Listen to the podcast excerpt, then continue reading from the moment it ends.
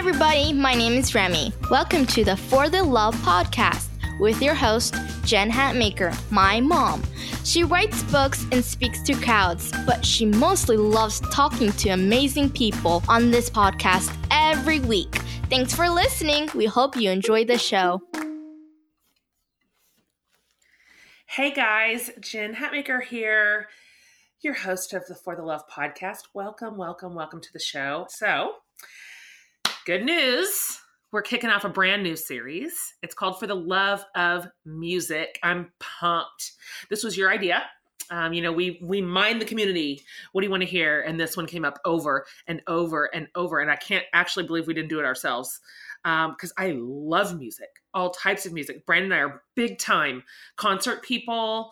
Um, music has always mattered so much to me. I'm not a musician, obvi, um, but I've seen and listened to so much great music, and I'm friends with musicians, and um, I, I can sort of chart back over my life songs that were the defining moment of that season or that time of my life or that year um, that lent words to literally what I was going through, what my life meant at the time, what I was learning at the time, how I was feeling at the time. And so um, it's going to be so great to bring some musicians to you in the series and hear them talk about their careers and what it has meant to them to write and perform and sing the music that has mattered to so many of us for so, so very long. And so we are going to have some great conversations. Wait until you see the lineup. You're going to be you're gonna love it um, with artists and musicians that have mattered to so many of us and our first guest to kick off this series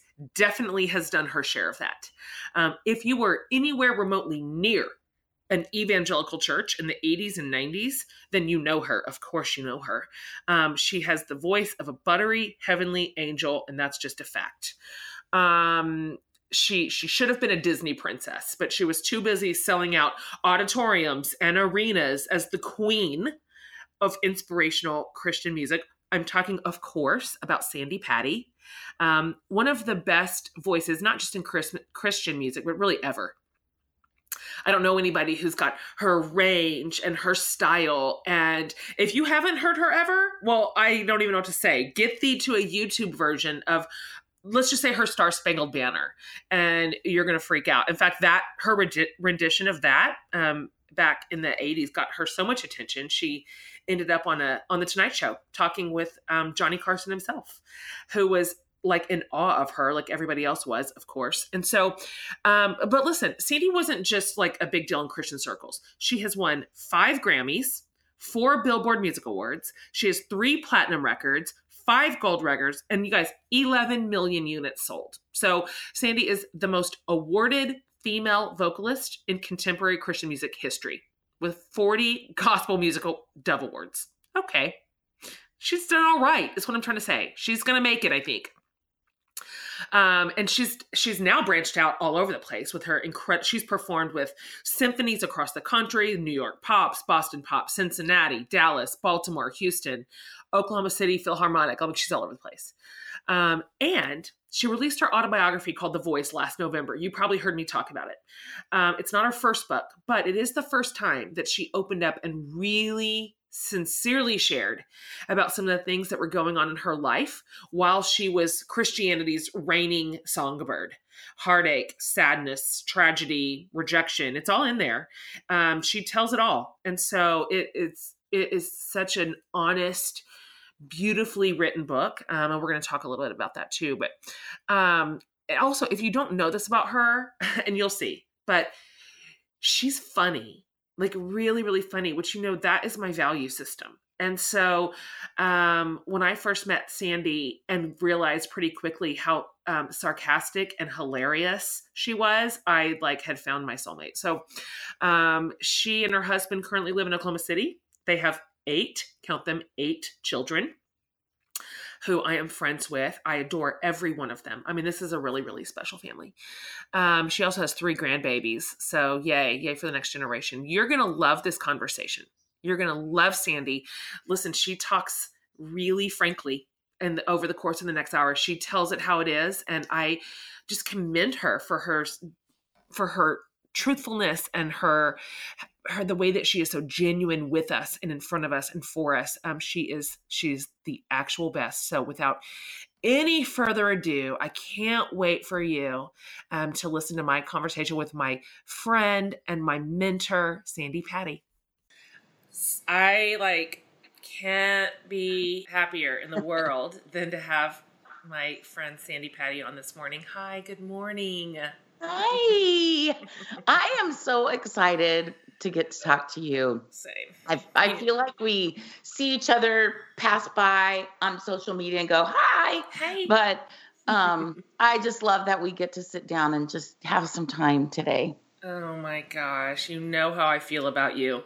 You know how I feel about your family. So, just for everybody listening, um, and we'll get into all this, but you know, of course, I've known of Sandi Patty for my whole life, but um, we first met on it was the final leg of the Women of Faith tour, right? Um, was was that? Does that feel like it was f- maybe five years ago, maybe four? Yeah, four. yeah, four, yeah, four or five, you know, ish. Totally. And I was so nervous. Oh. oh my gosh. I was so nervous to meet you. I was so excited. I kept telling myself, you can handle, you're grown. You can you can be a calm grown person who acts normal and talks normal. I mean, I had to give myself a pep talk before I met you. Oh, and gosh. like to my great to my greatest delight, and we toured that I was on most of that whole tour and you were on the whole thing. So we went through bunches of cities together that that fall, but it I just I couldn't I felt so hard. I felt so uh, hard for you. And uh, it's it's hopeless. It's hopeless. Well, it's irreversible. You know, and we you and I got to sit together um at the end of the row. I mean, and we yep. we kept we'd always look down the row of yes, like right. Patsy Clairmont, Luci Swindoll, oh, Marilyn, Marilyn like yep. the row of fame, Thelma Thelma Wells. Yep. I mean, it was like Sheila Walsh. I know. Like, and and then me and Jen. and we were naughty. We cut up the whole time. Kind of. We kind of did. I understand um, why they put us on the end. I do. It's fair. but it was it was amazing. Oh my gosh, uh, it was for me best. too. I that I I will I said this then and I meant it. That will always go down as one of the best experiences um, for a million reasons. Just to get to sit under that level of leadership and and yes. and just I mean those are the women. Those that they are the one they're trailblazers, including you, and and and then that was really my first time that I had ever worked with a team like that. And I know that yeah. you'd experienced Women of Faith at that point for what a decade at least. Yeah, been about yeah. ten years. Mm-hmm. I mean, now that I've now that I know what that is like um, to be with sisters, yeah, and to serve together, I'll never go back. I mean, I. Oh. Yeah, that that changed something for me. Um, mm-hmm. All the like loneliness of travel, it just uh-huh. evaporated. Uh-huh. It was so fun. right. I I I called it my group therapy. You know, it was my group therapy every week, and um, I'd go home and I'd be such a better mom and a nicer wife. And and they could tell when women of faith was you know like taking a couple weeks off because they'd saying to me um so when is women of faith starting up again? Totally. Uh, i'm tickled. It's real. It's true. It was nourishing. But anyway i just and we've been friends ever since and I your family who I just they're so special. I mean, we're going to talk about your family in a minute, but um, I I just I love you so much, and you've been such a good friend to me and a good mentor. Um, I'm you obviously know this, but since since we became friends a few years ago, we've just had we've had some hard things in our life and and in our ministry, and you mentored me. You really did, and in the most specific and pointed ways that I needed. And I'll just, I will be grateful for the rest of my life. So listen, listen. Listen. Um, listen. my, you know, almost all my listeners, of course, adore you. For the handful um, of listeners who are new to you, I've told them a little bit about you and your impact on millions of people's lives with your music, with your story. Um, but I wonder if you would just indulge me for a minute and and go go pretty far back. Um, would you just talk about how originally you even came into music? Did you always have this range of yours, even as a kid, and and like at what point did you think this music thing this was your deal? This was this yeah. was this was where it was going? You know i um i've always loved music. My parents were very musical. Um my dad was the minister of music um and my mom the pianist and so music was just ever present in our home. Um i'm really glad I was born into that home because I was a very shy kid and words were hard for me. I would I would panic when the teacher would ask everybody to read a paragraph, you know. And then so so then I would be the one counting ahead paragraphs to try to read the one I was supposed to read when my time came.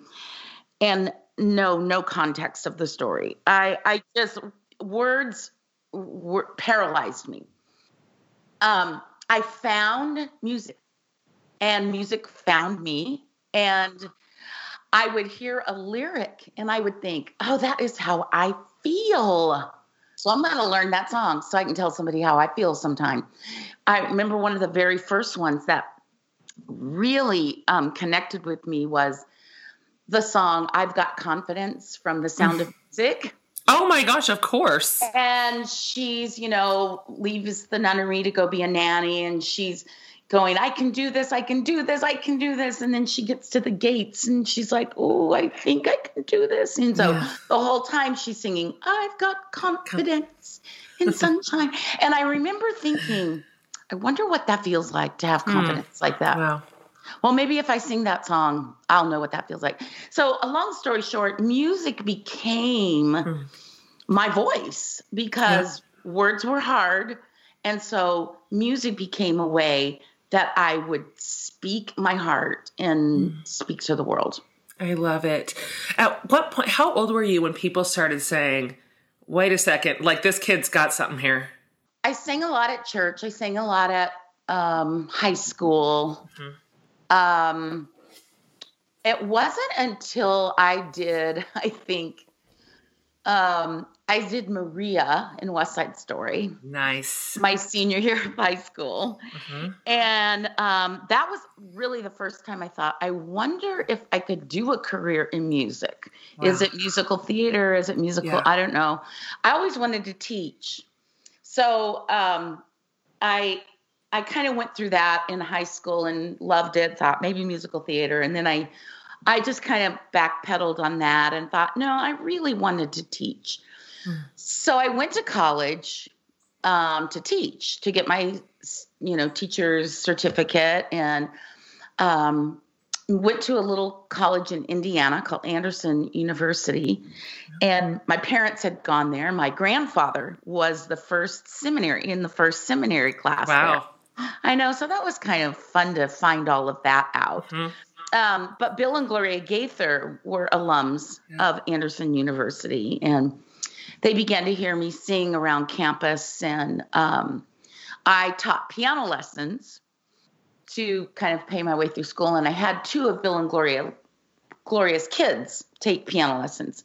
Mm-hmm. Um, and I did a lot of studio work at Bill's studio and did some jingles things and did some um, background vocals for records. Yep. And Bill called one day and said, Hey, you know, we're looking for a backup singer to travel with us. And um, would you at all be interested? You know, we do arenas. I mean, they were selling out these yeah unbelievable arenas, and and so I said, "Wow, let me pray about it." Yes, you yeah, know, really, totally, totally. Really wasn't. Uh, what year was this? I'm trying to remember right when this was arcing upwards? It was probably 1979. Okay. Yep. Around there. Yep. When you were a baby. Um, yes.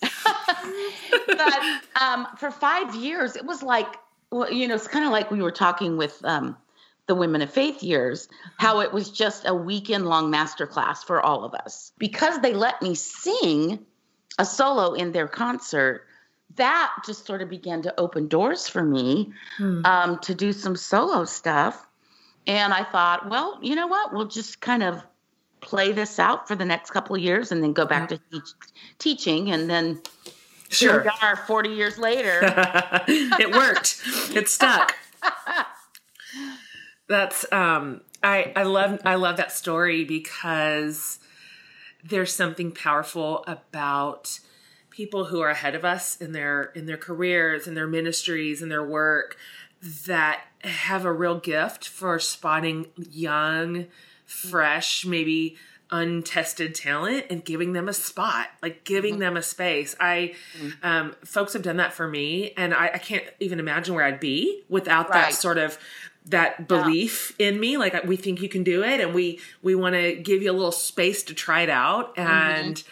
I mean you just never know who's coming up behind you um, right who's destined i mean for really amazing things one of my favorite stories about you is that you came to women of faith as a group leader right one time yeah and, yeah. and would you have ever thought when you were sitting there with your little group no. of women you know, one day I'm going to be on that stage. I like, would you have ever thought that? And yet you just kept doing the next right thing in your life. Yeah. Yeah. And then you're cutting up with me on the end of the row. You know, honestly, I mean, it like it still blows my mind when I when I think about it. When I can see where I was sitting with my group, in yeah. I can see in the arena where it's way up high watching you girls uh-huh. years, years, years, years before I ever met any of you. I mean, before I even imagined. Yeah. And I just when in those stark terms, it's just it's bananas. It is yeah. bananas. But to your very salient point, it's always just the next thing. You know, there's the end game is unknown even Impo- not just impossible it's un- it's impossible to even know and so it's so true. Just putting your feet in front of the other, just one day at a time. Yeah. You never know. You just it's it's so yeah. bonkers. Yeah. Um, I love I love thinking about you in your early years. You've always done this. You've done this bit, and I've seen you do it, and it's it's uh-huh. very very funny. Um, when you talked about in your live shows the artists that you wanted to be when you were growing up, like Karen Carpenter and Barbra Streisand, and then you do these imitations of them um, singing "Jesus Loves Me." It's fabulous. I'm going to find it. I'll track it down, you guys. Well, I'll put it on the transcript. Um, but you know, you were a vocal performance major, which is you know much more formal. You know, it's a very formal sense of training, and and so it's interesting to kind of think about you in those early steps of your career, having on one hand these these sort of pop icons for lack of a better term and mm-hmm. on the other hand this really formal you know vocal training. I, am curious how you dovetailed the how did you know what your thing was going to be? Like how did you how did you find your way through your own personal style which is now absolutely yours? There's nobody else that ever touched it. There's nobody who could duplicate it um, it's it's completely Sandi Patty um, but um, you you had so many different sources of input. Like, how'd you find it? You know, that is really that is a, an awesome question, and believe it or not, like no one ever really asks me that question. Hmm. Um, so I, my parents, uh, you don't have to backtrack just a okay. tad. My parents, even though they were in the church, they really gave us a gift of being able to listen to all kinds of music. So from the Beatles to Broadway to Brahms, you know, to Beethoven, the hymns of the church, and Aretha Franklin, you know, just all of it. And so my mother being a classical pianist also, you know, we were exposed because we had to take piano lessons yeah. um, to a lot of the classics. So my education and my exposure to music was very wide range and I didn't find that personally I liked one style. I just loved music itself hmm. and yeah. the way that it spoke. Yeah. Um, so when we um, were getting ready to do my very, very first record, hmm. I remember um, the record executive saying to me when he was listening to it, he said, he said, Now you've got this very orchestral song on here. Hmm. And you've got this then jazz song with all Yeah. background vocals. He says, We're going to need you to narrow that down and define who you are. And I Yeah. said, But what if who I am is all of this? Yeah. Good. Not just because he was making me choose. And Yeah. there was, you know, I couldn't choose because I was all of that. I Yep. said, What if my style is doing all the styles? Hmm. And he kind of went, Huh, Mhm. okay. Tell me more Yeah. about that. And so um, I think that really began the, I, I- I think it also comes from knowing because of my mom and dad, and we did some traveling as a family, Mhm. That knowing all of these things have to work live, Hmm. that you have to keep the attention of an audience and you Right. can't keep the attention of an audience in if every song sounds the same Great point. so i think i was i also had that lens that i was exposed to with my family Mm. and so my style sort of became the doing the styles all the styles which was born out of that then kind of this the you know parable if you will of telling the story of learning Jesus loves me as a little girl and then Mm. trying to fit Jesus loves me into my identity crisis Yeah. Karen Carpenter and Barbra Streisand, and then going to college and saying, you have to sing real music now. Hmm. And all of those, you know, I realized that in all those moments, Jesus love was there for me. It it just maybe looked different in each Mm. season, but it was always there. Mm. Well, you know, you were right. Your instincts were right. I'm so happy that you pushed for that freedom um, to to have your own sense of style because it worked. And so all of a sudden, you you are a Christian radio favorite pretty early in your career. Honestly, I mean, you you you it was an instant like hit. Honestly, people loved you from the get go, and it's it's fun to think about because at the time, like the Christian music industry was really growing and you were central to it. I mean, it's when I think about that season of you and like Amy Grant and Michael W. Smith, it was just, I don't know if there's ever been a season like it where it was just such monumental growth in popularity and listenership. Um, it, all of a sudden, this was a thing. I mean, honestly, I can't think, I can't think of who preceded you because you were the introduction really. You just introduced us to kind of a new way of listening to music and and new ideas and new styles. And so i mean i can't i can't imagine how the must have felt for you. Like it, i don't know that you ever dreamed of being a star on christian radio. That was hardly a thing much Mm-mm. less becoming a chart topper. And um so i'm just i i would love to hear you talk about that season when just it's this your star was just rising so quickly. Um were you glad for the path that you chose? Like i wonder i'm curious if you would have ever did you ever imagine like so i went this christian route it's but what if i would have gone broadway? Or did, did you have any and now of course it seems obvious. We can look backwards and go right right correct correct. Um, but Yeah. i'm wondering if at the time you had more tension around the path that you had chosen.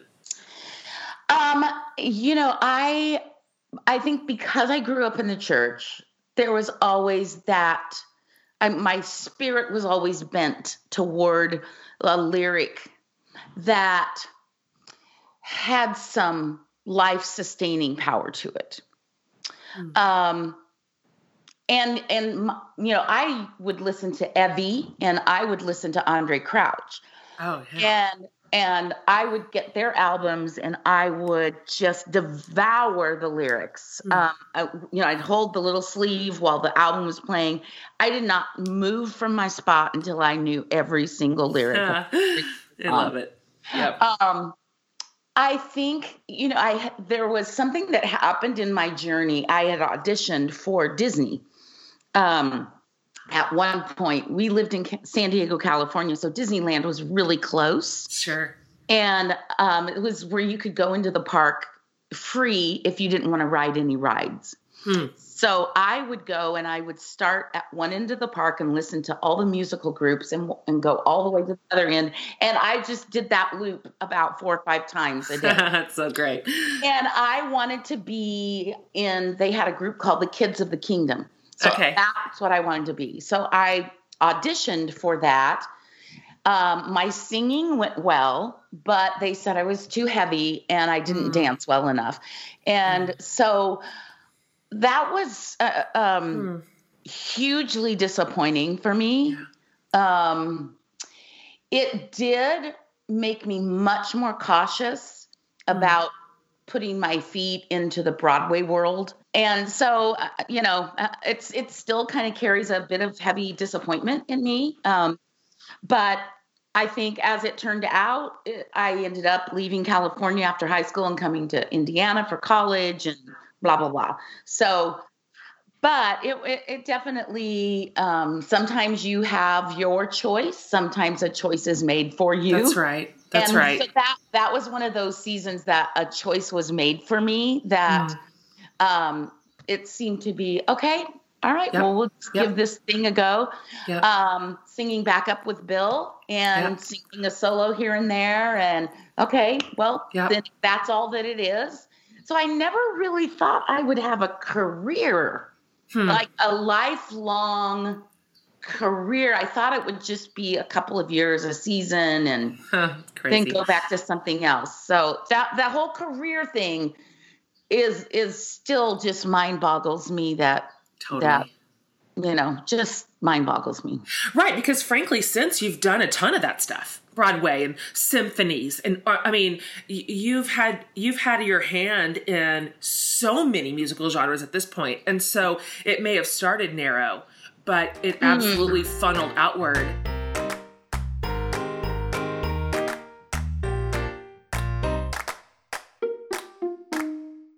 Hey everybody, Jen breaking in for just a second. I am, as you know, a huge advocate for counseling and feel like sometimes we just need a little guidance from a trusted source who can help us look at things objectively and find a way forward. So, BetterHelp Counseling, it's an online resource that offers licensed professional counselors and they're specialized in issues like depression and stress, anxiety, relationships, family conflicts, grief, honestly, you name it so much more. Um, you can connect with a professional counselor in a safe, private, absolutely confidential online environment. Uh, you can even schedule secure video or phone sessions or chats or texts with your therapist. And so, best of all, it is truly affordable, which hinders a lot of us from good counseling. And so, for you guys, the listeners of the For the Love podcast, BetterHelp is giving you 10% off your first month with the discount code for the love. So if you're needing a little help getting to that good change in your life, go to betterhelp.com slash for the love. Okay, so one more time, betterhelp.com slash for the love using the code for the love. Okay, back to our show.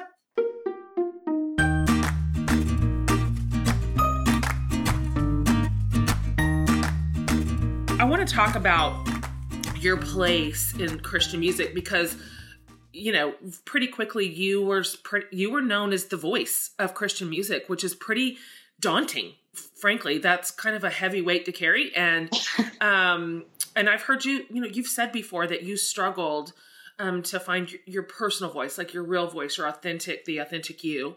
Um, and I completely understand this as someone who also began a career in a Christian space. I think this is very, very relatable when we feel defined so much by what we do, which then feels attached to this need or compulsion to project a certain image that goes with that thing we do that Yeah. way that we're leading that thing that way we're performing.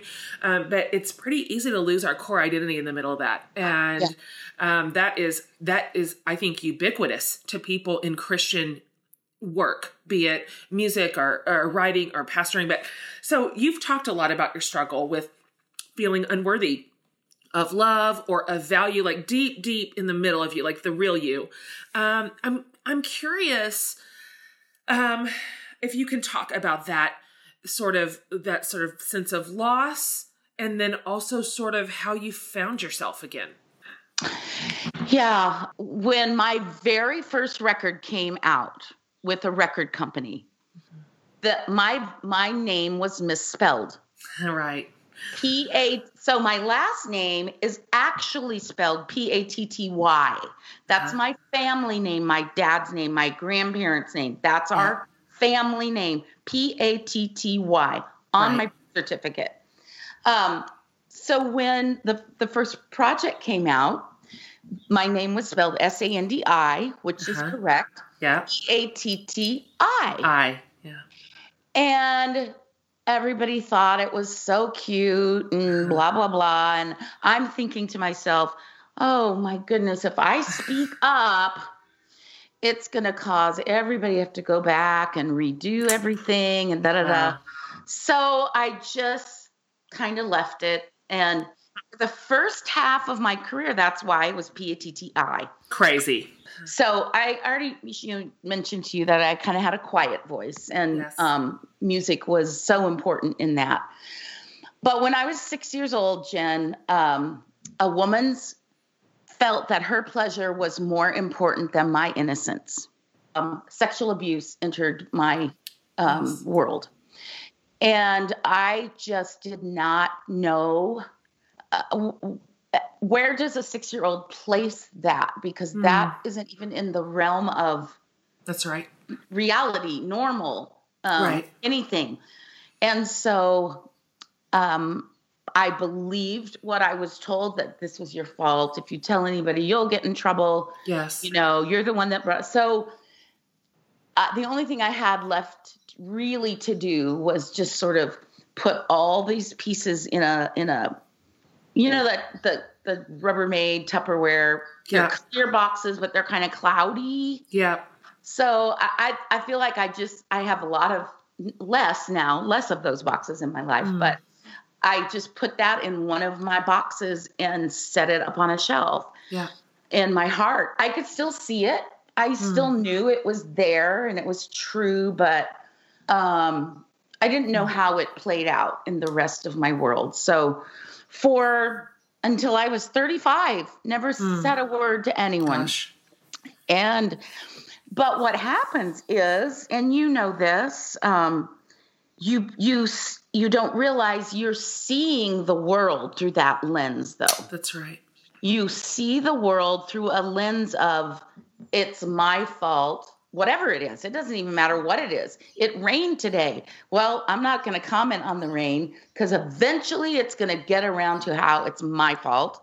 I already know it's my fault so why are we going to talk about it? Yeah. oh just everything would filter through that lens of don't say anything it's your fault you're the one that's going to get in trouble. And so you just carry all those rocks in your backpack and see that lens. And um, it wasn't until um, i really got into and then uh, and all the same time my career is growing. And somehow i don't the grace of god um, i knew what i was singing about was true I think that helped me so much. But there was always these silent words after every sentence in my mind. God loves you. It was except for me. Right. Wow. You know, Gosh. God is so for you. There's Mm. nothing you could do that would ever make God not love you except for you, Sandi. Mm. It was all there was just that in my mind. By the grace of God, I'm and had children and I felt like that I wanted to never be seen as someone who chose um, career over family. So I didn't know that God could call you really for a specific season of real intentionality Hmm. full time. So so my answer to I didn't want people to think that I chose career over family was Hmm. bigger my career got, the more kids I had. Isn't that just oh. Like, I just didn't know that God could call you mm. for a really specific season and that it's right. okay. It was yes. just uh, just in my mind. So I began going to Bible study fellowship. Someone invited yeah. me. Yeah, yeah, yeah. And I began to place God's word in my heart. And I began to see what it looked like to be in a small group of, uh, of women. And the first time I went to Bible study fellowship, this one gal in our group, she said, you know, our discussion leader said, "So why why did everybody show up today? Why are you here?" Hmm. And one lady, she just blurted out, "I am here because otherwise I will hurt my children during the week." Um, and I I just had never nobody had ever been that honest that being a mom is hard. So I true. I we will say so often, Jen, in our when we gather together with our family, we will say, in this fragile juncture, I think it's best we yes. just and then whatever it is. But you are you are part of our family. Oh. That's so funny. For everybody listening, that's a line that I said in our tour when I was talking about parenting, which is like sometimes wonderful and sometimes not. it's so hard. Nobody, I've never been around anybody who said, you know what? I come here to be with my friends and study God's word because parenting is hard. That's basically That's right. what she was saying. And I'm just like, wow, I've never heard anybody be that honest. Like yeah. never. Um, and so I began to allow myself to listen in deeper, to lean in mm. a little closer.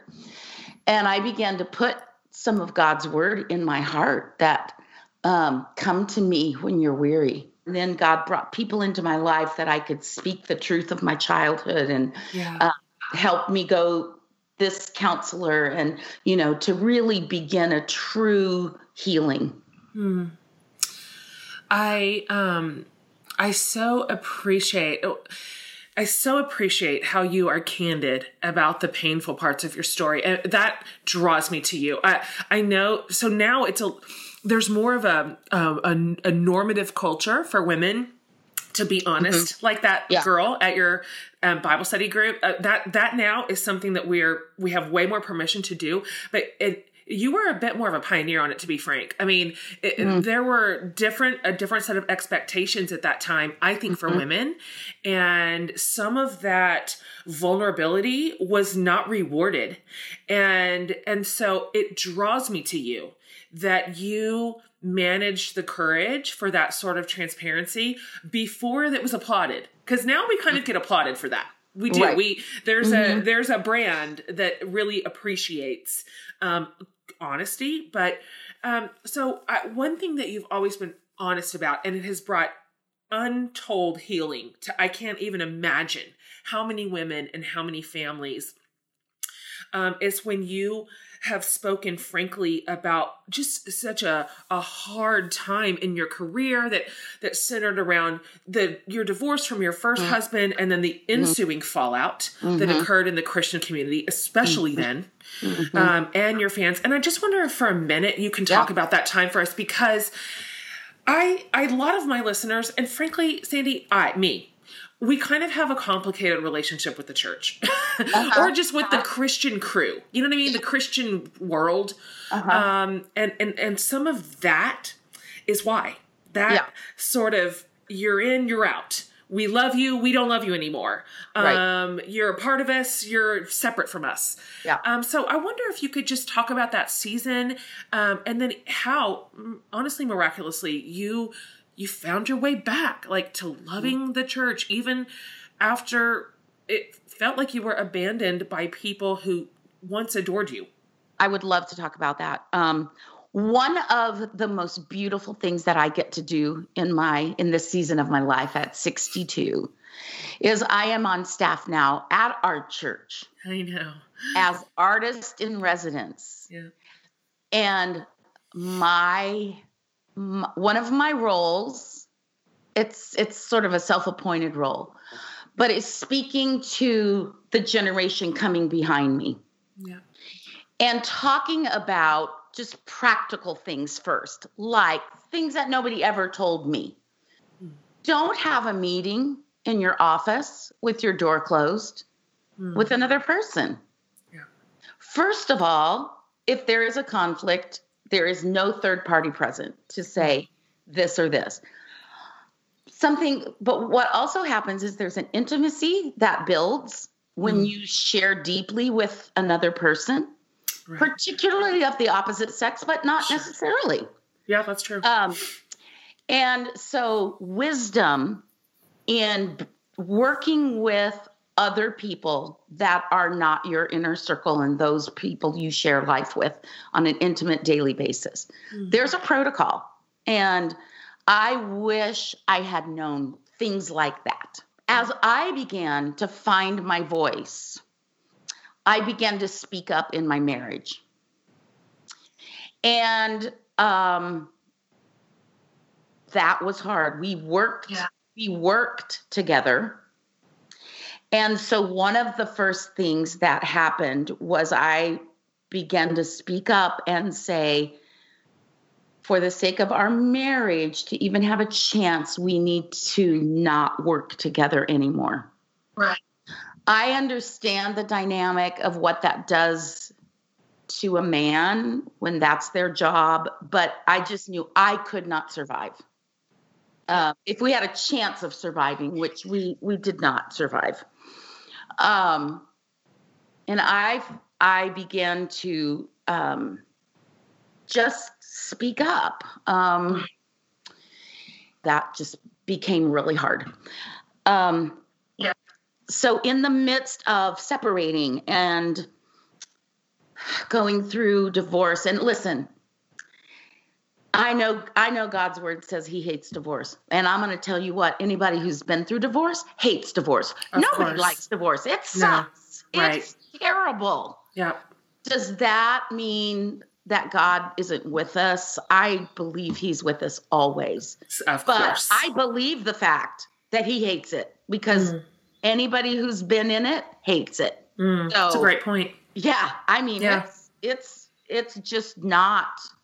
Uh, sometimes it's an unfortunate necessary. Yeah, that's right. Um, so, um, as our marriage was ending, not legally, but as it was Mhm. ending, um, there was someone on the road who was hearing me and seeing me and Right. um, championing me. Was also a fabulous father, and you know, our kids liked each other, and I was just drawn to him. Right. And so there was just was such cloudiness in not closing one chapter before another chapter began. And um, that is absolutely the other piece of advice that I say to someone just do yourself a favor and close one chapter It's good. Before you open another chapter. It Mm. just makes it cleaner and clearer for everybody, That's good. especially you. Yeah. Um, and so um, I had gone to my church and I had gone to the pastor and said, okay, we, I need to be honest. I need to be, you know, yeah, there's, Uh-huh. there's some, some things I need to get right and own. Yeah. So um, Don and I talked to our pastor. We we acknowledged that infidelity happened, you know, outside of the bounds of marriage, and we went before our um, a small group, Mhm. and then we at our choosing went before the church board Mm. and then because a magazine was Yeah. going to write something, um, we felt like, well, you know what? This it, it's always better for the truth to come from your own self. Of so course. anyway, our pastor was amazing, and he spoke about the five steps of biblical restoration. Gosh. Many steps Don and I had already gone through Mhm. um, and knowing this article was coming out, um, Don and Sandi wanted their church family to know what was happening and, you know, da, da. so that all felt really, you know, that all felt very right and appropriate mm. for the set of circumstances. So I don't have this this anger towards the church. I feel that it is my responsibility to educate. That's good. And so I want to be a voice within the church, and that's where I'm at. And I love being able to be that. I love that. And you are that. And you have, just by virtue of your absolute transparency. And so, for everybody listening, Sandi talks about this on stages and arenas too. This is not Mm-mm. you've you've been very very authentic in your um in the way that you've told the story of your life and when you sort of came back uh, I mean really and truly I I think that for my money is mm-hmm. when your influence um your impact on the church at large, on the on the community of God, really, really took off. I mean, mm. um, it's been interesting to watch. I've I've had the great privilege of watching people circle around you now, like at this stage mm-hmm. in your life, mm. which is still very public. You still have very you're you're uh, very visible and talk to you. I watch them talk to you about how many ways their story mirrors yours, or how mm-hmm. they went through something that you've talked frankly about, mm-hmm. uh, what they've learned in the same sort of scenario, how they were uh, ministered to by watching you. And mm-hmm. so I I wonder if that has just been a sort of hidden beauty in yes. just this wobbly life that we all live. We wobble and we, we it just goes every which direction. But now yeah. there's such a depth to your to your ministry born out of all that. And so I I I wonder if when you sort of came back around and said to yourself, well, I've got my voice now, so I'm gonna, I'm just gonna, I'm gonna say the truth. I'm gonna uh-huh. talk truthfully. Mm-hmm. I wonder if you sort of braced yourself for another round of rejection, and I wonder if you were surprised at how, how much that actually drew people to you. The same people who were also hiding their scars or struggles mm-hmm. or trying to live up to some weird sort of expectations and you helped set them free. Was that surprising to discover this whole new this whole new world of of ministry? Honestly, yes. It was very surprising because I can remember the airport. I can remember the airport floor. I can remember the uh, the landline payphone that I was on, sitting on that airport floor in Cleveland, Ohio, hmm. talking to my pastor, saying, "Listen, it's time for me to be honest. And I don't care if I ever sing again. I don't care if I ever have a concert or invited to a church. I want to be right and clean before the Lord. Wow, gosh. So the fact that God began to open doors again just began to astound me. And then the fact of of being able to share some really hard truth and having people say to me, no one's ever talked about this. This happened to me, or this was my story, or this, or this, or this has been, I, I, I feel like 25, 30 years ago, I had a lot of people listening to what I had to say, hmm. but I didn't feel like I had a lot to say. Wow. I hmm. think there are maybe less people listening to what I have to say now, but I feel like for the first time in, in my life, I have something to say. Amazing. And so, whenever I have an opportunity, I want to be able to say it. I had a, a letter from someone who was going through a divorce and kind of was explaining some of the situation with her family. And you know what? There's always two sides to everything, and the truth is probably somewhere in the middle. I've said However, the same thing. Mm-hmm. This this was what she she said to me. I read your book, and it was my day to testify. Mm, and I wow. took your book, and I held it the entire time that I was testifying to the wow. I'm like, okay, if it was for wow. that person that I wrote it, Wow. Just for them to be brave in that moment to speak their truth, then yay. That's amazing. Yeah. I'll never forget that. That is amazing. That is honestly just priceless. Uh, that's the sort of stuff I'm talking about. I I think I know what I'm looking for in my leaders and in my mentors. What I think my generation is looking for is that um, that sense of authenticity which for me equals trustworthiness. I just when you when you lead like that i i i am not going to hide myself from you. I Right. that that tells me i can come talk to you for real.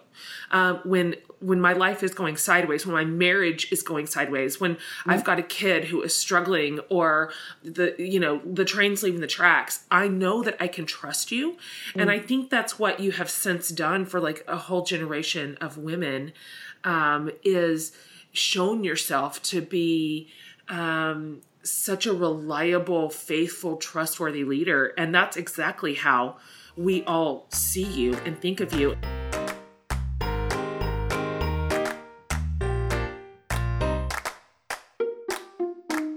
Hey guys, this is Jen.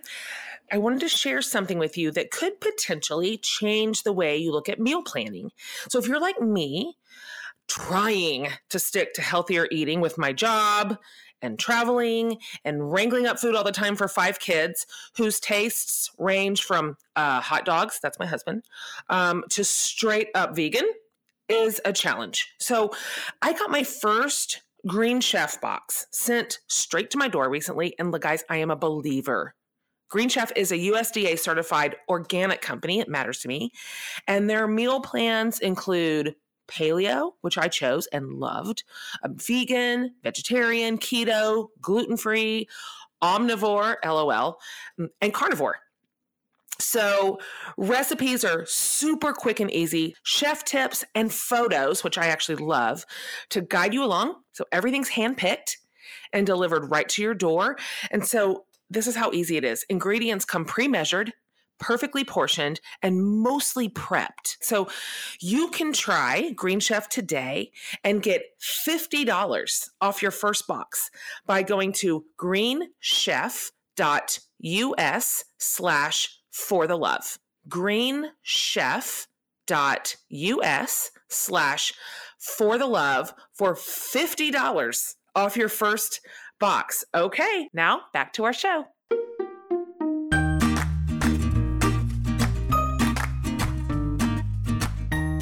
I wonder, let me ask you this. Um, I'm curious um, about, I'd love your take on the Christian music industry right now. I mean, you have seen it through, I mean, monumental shifts from the sort of beginning of your career to where it is now. There's just, uh, there's just no way to even talk about how many turns and twists the industry has taken. I wonder though, I'd love to hear your thoughts on how you think if if you think Christian music can can continue to find its staying power in our like culture right now what what do you what would just if you're guessing if you're thinking this is what i think we should be seeing out of the industry and out of the artists um, in order to make a continued impact what, what what's your what's your opinion Yeah.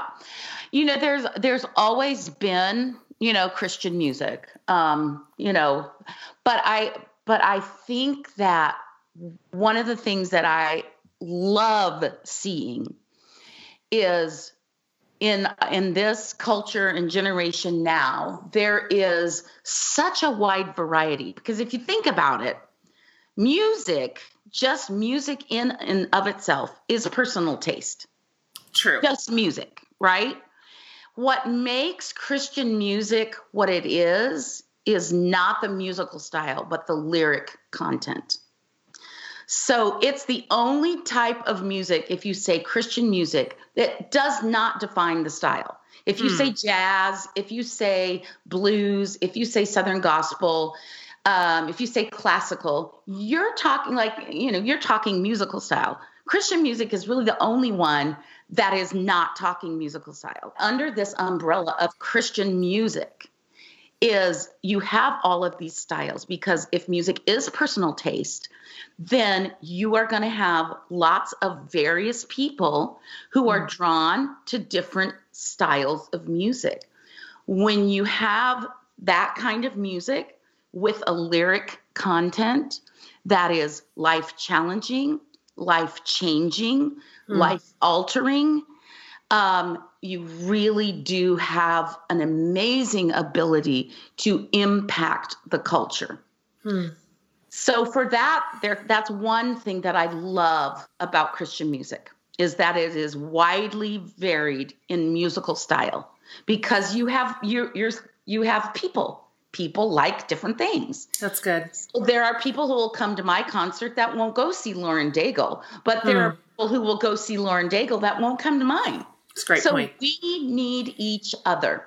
The mm. second thing that I really um, love is technically and just the craft in itself of music is incredible. We should offer no less than skilled and trained and professional music. I love that. Um, so I love that that's happening.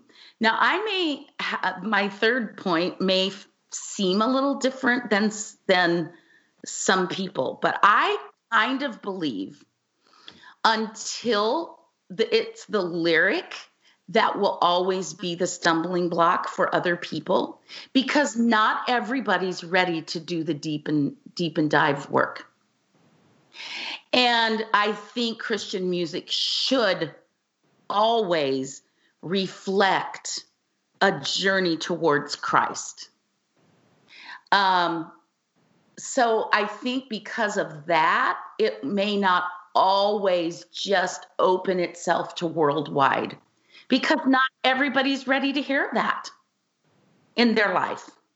So that's my take on Christian music.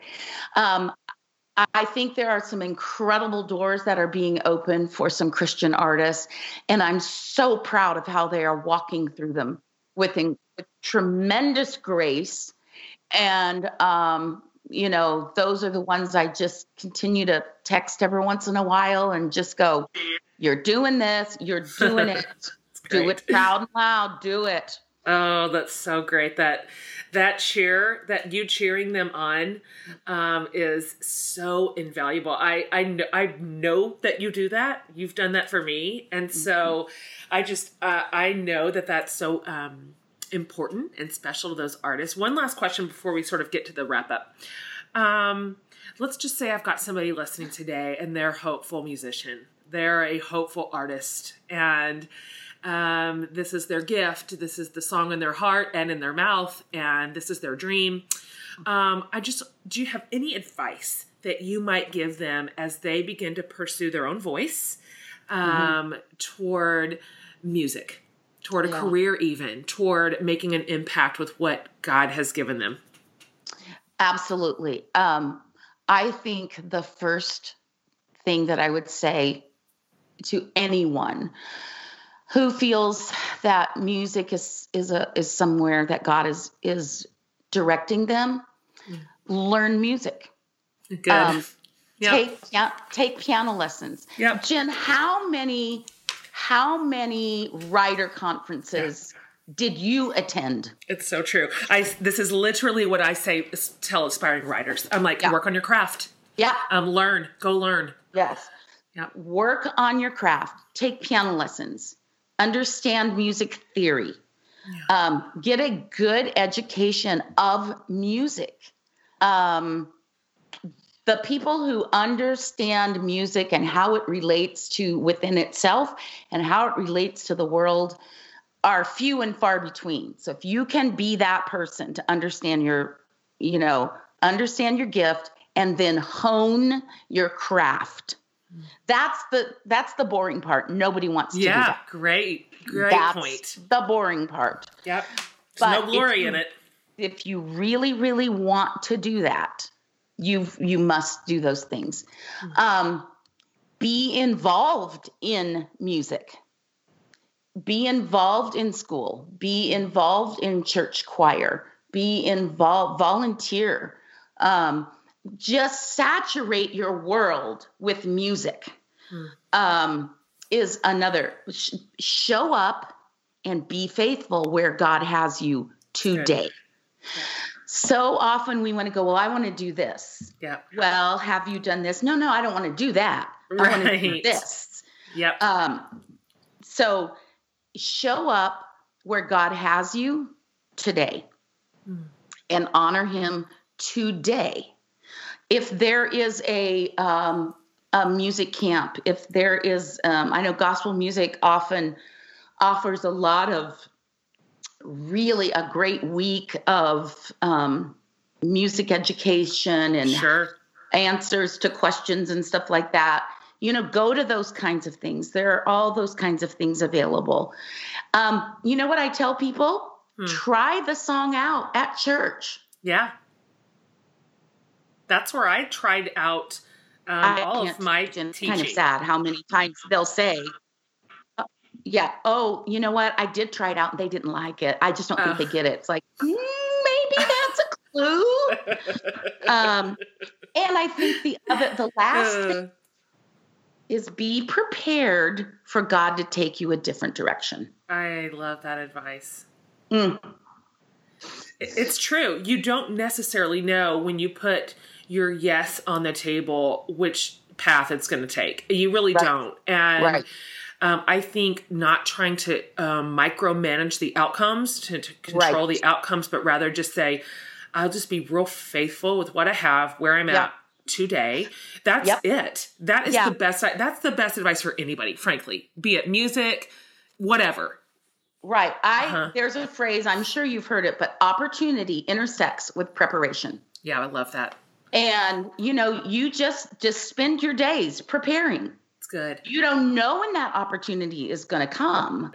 Okay, so here are three just pretty quick questions what we're asking everybody in the music series. And so this is just whoever comes to mind, like what's like right there at the ready. So here's the first one. When you need the pick me up, um, what artist do you listen to? Who would you who would you put on the stereo? Yeah. Natalie Grant Mm. or anything instrumental. Oh yeah, yeah, yeah, yeah 'Cause- me too. So there's so many words involved in what we do. Sometimes Yes. I just want no words. Same. uh, listen, not only are there so many words involved in what we do, there's so many words involved in our families. So just can we have some silence or maybe just some Oh. violin? Okay, how about this one? And I don't know if you've even, I, I'm curious about this and I don't know what you're going to say. Do you have um, a musical bucket item still on your list? Anything? A venue, um, somebody that you partnered with or sang with or for, anything at all? Oh my gosh, yes, I do. You do? What is it? There's two of them Okay. doing Hello Dolly on Broadway. Are you serious? I just got goosebumps. I am so I would or or it doesn't even have to be Broadway, like anywhere. I would love to do Hello Dolly. Oh my gosh. Yes. It I just feels like it. you're made for it. I'm the age now. I'm I love meddling in people's lives, all of that. Um and okay, are you ready for this one? Yeah, I'm ready. Dancing with the Stars. Get out of here, Sandi. no, it's the it's the little church girl in me that never got to dance that's Totally. screaming really loud right now. Dancing with the stars. Oh my gosh. This, I just feel like we just are in now possession of some really important knowledge. This is exciting. I could see you do that. You're very theatrical, and a lot of the work you do involves choreography and dancing. I mean, this is in your wheelhouse. Oh, I just, you know, those are the those are the those would be so fun if I got That's to fine. do that bucket list. Not right. my life would not be complete if I never got to do those. It's Right. not in that bucket list. It's just in the wouldn't that be a kick in the head? All right, universe, you've heard us. You, grant us our requests. This is what we want. Here's the last one. We ask every guest in every series this question, and um, it's actually from a author that I love, Barbara Brown Taylor. Um, anyway, this can be a very serious answer, or it can be absolutely nonsense silly. So it's whatever you want. But here's the question: What is saving your life right now? Oh. Binging Netflix. Oh, tell us what you're watching. Well, so The Crown, which you can't Yeah. get enough of, No, not cannot get enough of. I've seen Can't- every episode. get enough. And then Victoria, My mom's is watching that. Do you love it? I love it. So we just have so much happening in our family right now that it's it's just so much that my go-to to recover from that, I have to go to the completely opposite extreme. So watching someone else's turmoil in life totally. is like the best thing. So uh, so yeah, just anything that I that has more than two episodes. Okay. Um, I am uh, on Netflix right now. Okay, I love this. Thank you for saying that. That is Yep. also my go-to. That's my go-to. Like brain needs to be brain needs to check into somebody else's fake story for a minute. So right? yes, absolutely. Let you have to figure it out. uh, okay. Will you just tell my listeners real quick, like um, what you're working on right now and where they can find you? Where they can find me is um, online, probably mostly, and in the pages of a book. And I know that I don't mean that to sound Mm. you know, commercially, but honestly, uh, when an introvert, which I am, Yep. puts something down in paper, it's been really thought through and it's gone through all the tests in my head and the sieve.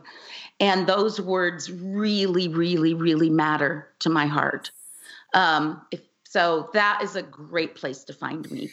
And Uh, it is really a beautiful book, Sandi. I mean, just absolutely beautiful. I read it cover to cover, and I, I, I want everybody to know we will have. It's called The Voice. We are gonna. We'll link it everywhere, um, but it will. It'll serve you well. You'll be glad that you sat down and read this book, and I applaud you because I know how much work that is. yeah, I know you do. It's so much work. And at the end of every chapter, intentionally, we put discussion questions. And whether that's for your journal or whether that's if you're reading it with a group of people or Yeah. whatever, just things. I just don't want something to just stay there as my story.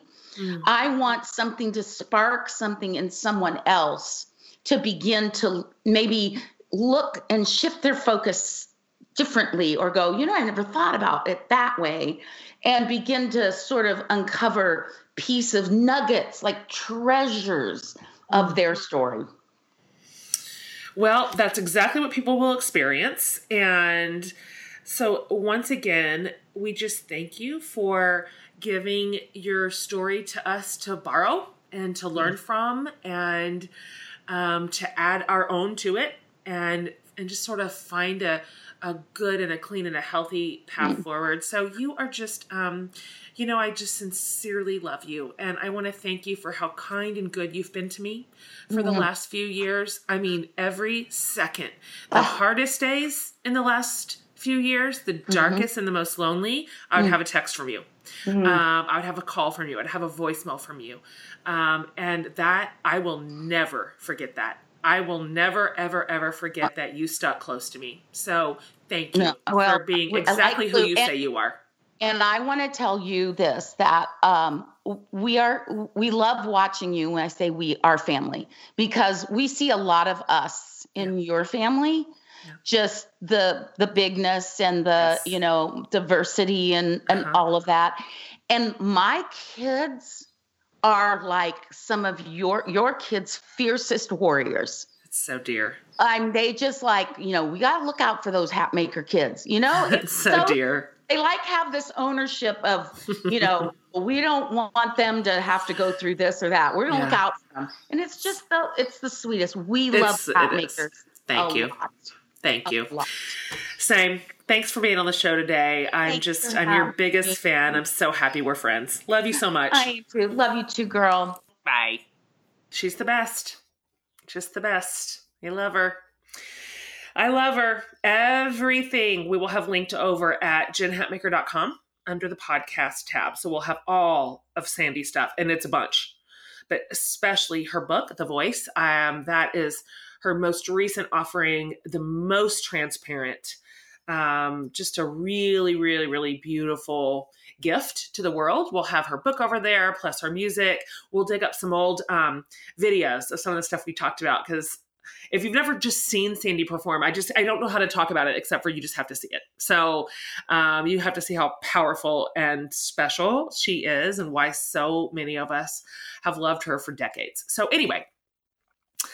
Um, so thank you to Sandi for being on the show today, and thank you guys for listening. Um, this music series is gonna you're gonna love it. Um, and we're kind of all over the place. So we're not just going into a niche music space. We are we've got artists from a lot of different genres, and uh, uh it's just I, am sitting here grinning, thinking about the episodes we have coming up in this series. You're going to love it. Um, so thanks for listening, you guys. Thanks for subscribing to the podcast. If you haven't, go do it. This will just show up in your phone week after week. You don't even have to try for it. Um, and if you love it, share it. Um, share it with your friends. Stick it on your on your pages, um, link to it. And I can tell you that me and Amanda and my producer Laura are so grateful for your amazing loyalty and your listenership week after week. You guys are the best. Um, okay, more to come in the music series. Can't wait for it. See you next week, you guys. That's it for today's show. Hope you enjoyed this chat. Be sure to subscribe to my mom's podcast and give it a thumbs up rating if you like it. From the whole Hatmaker family, I hope you have a great week and see you next time.